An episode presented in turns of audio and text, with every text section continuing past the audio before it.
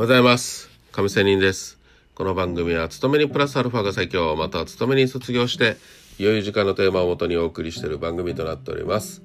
さあ、FX の話です。調整という話をしたいと思います。まあ、相場は一方向の流れが行き詰まると、調整に入りますね。まあ、これは英語ではコレクション。まあ、このコレクションというのは収集というコレクション。えー単語のね、アルファベットは L ではなくてね、コレクション。まあ、この R ですね。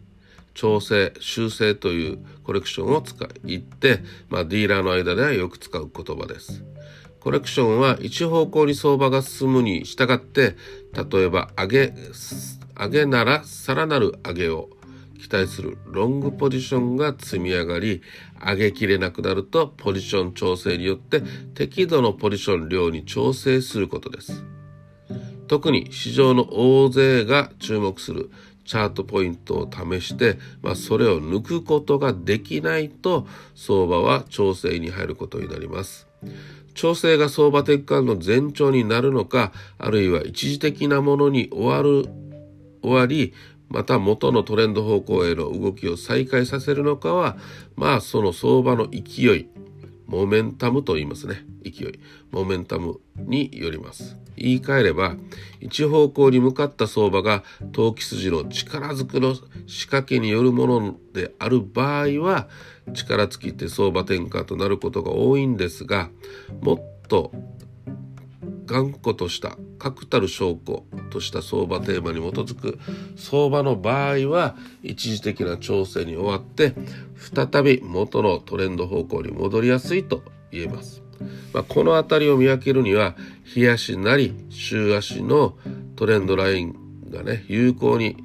働いているかワークしているかどうかっていうのを確認することで、まあ、ある程度わかるかなと思います。